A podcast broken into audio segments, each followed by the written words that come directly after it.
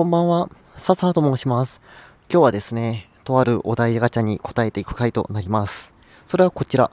抜死後の親知らずの活用方法ということで、えーこれね、親知らずを使うのに最適なカードゲームがあるんですよ。それが何かというとこちら、ポケモンカードでございます。ね、ポケカみんなご存知かと思うんですけれども、親知らずのね、活用方法困ったらぜひ皆さんポケカをやりましょう。え、ポケカでどうやって親知らず使うのって思う方いらっしゃると思います。それは当然の疑問でありますが、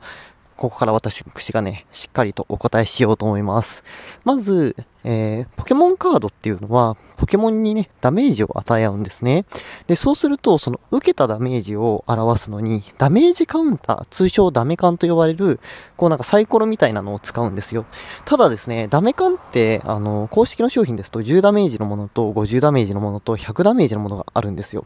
で、これ、なん、あれじゃないですか。別に抜歯後の親知らずもできるんですよ。例えば普通の親知らずが、100えーっと、10点ダメ感で、えー虫歯の生えた親知らずが50点ダメ感で、で、もうなんか、こう砕けちゃった親知らずが100点ダメ感にすれば、これ、もう親知らずだけでもうダメ感変われるんですよ。なので、みんなね、あの、親知らずいっぱい抜けたりとか、虫歯で歯抜けちゃったりとか、あの、子供の歯がね、生え変わって抜けちゃったりすると思うんですけれども、それらの歯をね、全部取っとけば、なんと自分の歯で遊べるわけでございます。で、カードゲームを、こう自分の歯でね、できるっていうことで、こんなカードゲーム他にありますかと。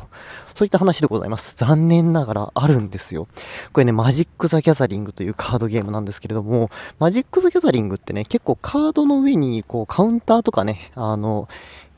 置いて、この能力の上がりを表したりとか、中精度を表したりするんですけれども、それも、なんと、親知らずやってしまえるんですよ。なので皆さん、マジック・ザ・ギャザリングのデッキと、ポケモンカードのデッキと、親知らず、